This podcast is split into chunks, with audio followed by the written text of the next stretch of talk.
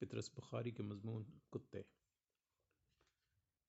इल्मुल हैवानात के प्रोफेसर से पूछा, सलोत्रियों से दरियाफ्त किया, खुद सर खपाते रहे, लेकिन कभी समझ में ना आया कि आखिर कुत्तों का क्या फ़ायदा है। गाय को लीजिए, दूध देती है, बकरी को लीजिए, दूध देती है, और मेंगनिया भी।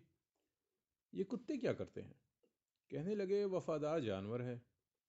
अब जनाब, वफादारी अगर इसी का नाम है कि शाम के वक्त सात बजे से जो भूकना शुरू किया तो लगातार बग़ैर दम लिए सुबह के छः बजे तक भूकते ही चले गए, तो हम लंडोरे भी भले। कल ही की बात है कि रात ग्यारह बजे एक कुत्ते की तबीयत ज़रा गुदगुदाई तो उन्होंने बाहर सड़क पर आकर तरह का एक मिसरा दे दिया। एक आध मिनट बाद सामने बंगले में से एक कुत्ते ने मतला अर्ज कर दिया। अब जनाब, एक कोहना मुश्क उस्ताद को जो गुस्सा आया तो एक हलवाई के चूल्हे से बाहर लपके और फुंकार कर पूरी गज़ल मख्ते तक कह गए। इस पर शमाल मशरक़ की तरफ से एक कदर शनास कुत्ते ने ज़ोरों की आवाज़ दी। अब तो हज़रत वो मुशारा गरम हुआ कि कुछ न पूछिए।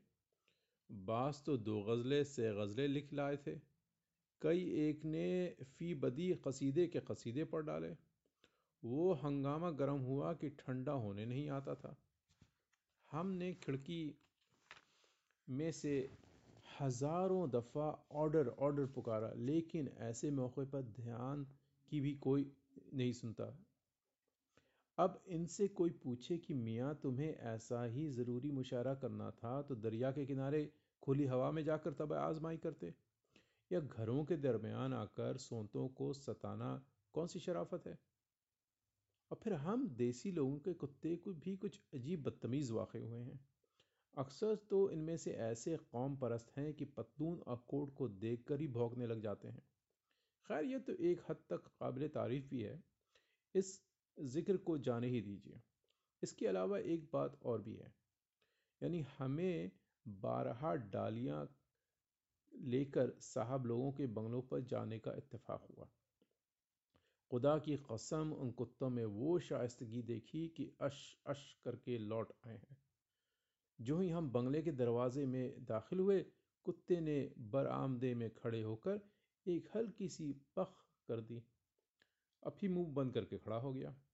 हम आगे बढ़े तो उसने भी चार कदम आगे बढ़कर एक नाजुक और पाकीज़ा आवाज़ में फिर बख कर दी। चौकीदारी की चौकीदारी, मौसिकी की मौसिकी। एक हमारे कुत्ते हैं कि ये राग न सुर, सर न पैर, तान पर तान लगाए जाते हैं, बेताले कहीं के, न मौका देखते हैं न वक्त पहचानते हैं, बस गलेबाजी किए जाते हैं। और घमंड इस बात पर है कि तानसेन इस मुल्क में पैदा हुआ था। इसमें शक नहीं कि हमारे ताल्लुकात कुत्तों से ज़रा कशीदा ही रहे हैं, लेकिन हमसे कसम ले लो जो ऐसे मौके पर हमने कभी सत्याग्रह से मुँह मोड़ा हो। शायद आप इसको नकली समझें, लेकिन खुदा शाहिद है कि आज तक कभी किसी कुत्ते पर हाथ उठ ही ना सका। अक्सर दोस्तों ने सलाह दी कि रात के वक्त लाठी छुरी ज़रूर हाथ में रखनी चाहिए कि वाह कि दाफ़े बलियात है, लेकिन हम किसी से ख़ामखा अदावत पैदा करना नहीं चाहते। हालांकि कुत्ते के भौंकते ही हमारी तबाह शराफत हम पर इस कदर गलबा पा जाती है कि आप हमें अगर उस वक्त देखें तो यकीनन यही समझेंगे कि हम बुज़दिल हैं। शायद आप इस वक्त भी यह अंदाज़ा लगा लें कि हमारा गला खुश्क हो जाता है, यह अलबत्ता ठीक है। ऐसे मौके पर कभी गाने की कोशिश करूँगा तो खर्ज के सुरों के अलावा और कुछ नहीं निकलता।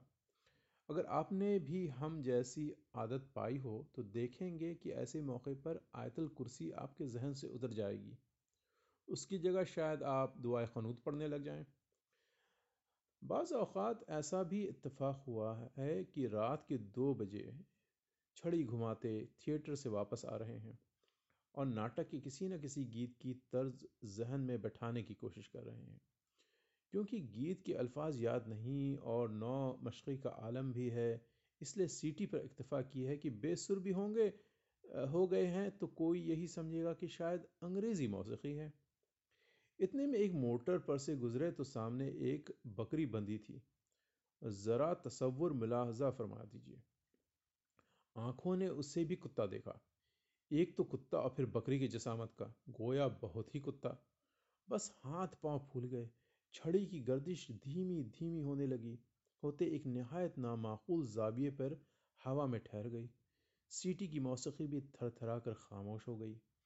लेकिन क्या मजाल जो हमारी थूथनी की मखरूती शक्ल में ज़रा भी फ़र्क आया हो, गोया एक बे आवाज़ ने अभी तक अभी तक निकल रही है। तब का तब का मसला है, ऐसे मौके पर अगर सर्दी के मौसम में भी पसीना आ जाए तो कोई मज़ायक़ा नहीं, बाद में सूख जाता है। चूँकि हम तबअन ज़रा मोहतात हैं, इसलिए कभी आज तक कुत्ते के काटने का इत्तेफाक नहीं हुआ, यानी किसी कुत्ते ने आज तक हमको नहीं काटा। अगर ऐसा सानहा पेश आया होता तो इस सरगुज़िश के बजाय आज हमारा मरसिया छप रहा होता। तारीख़ी मिसरा दुआया होता कि इस कुत्ते की मिट्टी से कुत्ता घास पैदा हो। लेकिन कहूँ किस से मैं कि क्या है, सगे रह बुरी बला है, मुझे क्या बुरा था मरना अगर एक बार होता। जब तक इस दुनिया में कुत्ते मौजूद हैं और भोंकने पर मुसर हैं, समझ लीजिए कि हम कब्र में पांव लटकाए बैठे हैं। और फिर उन कुत्तों के भूखने के उसूलों उसूल भी तो निराले होते हैं, यानी एक तो मुअत्तई मर्ज़ है और फिर बच्चों बूढ़ों सभी को लाहक है। अगर कोई भारी भरकम इस फंदियार कुत्ता कभी कभी अपने रोब और दबदबे को कायम रखने के लिए भौंक दे तो हम भी चारा व नाचार कह दें कि भाई भौंक। अगरचे ऐसे वक्त में इसको जंजीर से बंधा हुआ होना चाहिए, लेकिन ये कमबख्त दो रोज़ा सह रोज़ा दो दो तीन तीन तोले के पिल्ले भी भौंकने से बाज नहीं आते। बारीक आवाज़, ज़रा सा फेफड़ा, इस पर भी इत्तफा दिया कि कि ज़ोर लगाकर भौंकते हैं कि आवाज़ की लर्जिश दुम तक पहुंच जाती है। और फिर भौंकते हैं कि चलती मोटर के सामने आकर गोया रोक ही लेंगे। अब ये खाकसार मोटर चला रहा हो तो कतअन हाथ काम करने से इनकार कर दे, लेकिन हर कोई यूं उनकी जान बख्शिश थोड़ी ही करेगा। कुत्तों के भूखने पर मुझे सबसे बड़ा एतराज़ ये है कि इनकी आवाज़ सोचने के तमाम कवी कवा मुअत्तल कर देती है। ख़ुसूसन साहब किसी दुकान के तख्ते के नीचे से उनका एक पूरा खीफा जलसा सड़क पर आकर तबलीग का काम शुरू कर देगी तो आप ही कहिए होश ठिकाने रह सकते हैं। हर एक तरफ बारी बारी सोचना पड़ता है, कुछ इनका शोर, कुछ हमारी सदाए एहतजाज ज़ेर लब, बेढंगी हरकत व सकनात। इस हंगामे में भला काम कर सकता है? अगरचे ये मुझे भी नहीं मालूम अगर ऐसे मौके पर दिमाग काम करे भी तो क्या तीर मारेगा। बहर सूरत कुत्तों की यह परले दर्जे की नाइंसाफ़ी मेरे नज़दीक हमेशा काबिले नफरी रही है। अगर इनका एक नुमाइंदा शराफत के साथ हमसे आकर कह दे कि आली जनाब सड़क बंद है तो खुदा की कसम हम बग़ैर चूँ चरा किए वापस लौट जाएं। और ये कोई नई बात नहीं है, हमने कुत्तों की दरख्वास्त पर कई रातें सड़कें नापने में गुजार दी हैं। लेकिन पूरी मजलिस का यूँ मुत्तफ़क़ा तौर पर सीना जोरी करना एक कमीना हरकत है।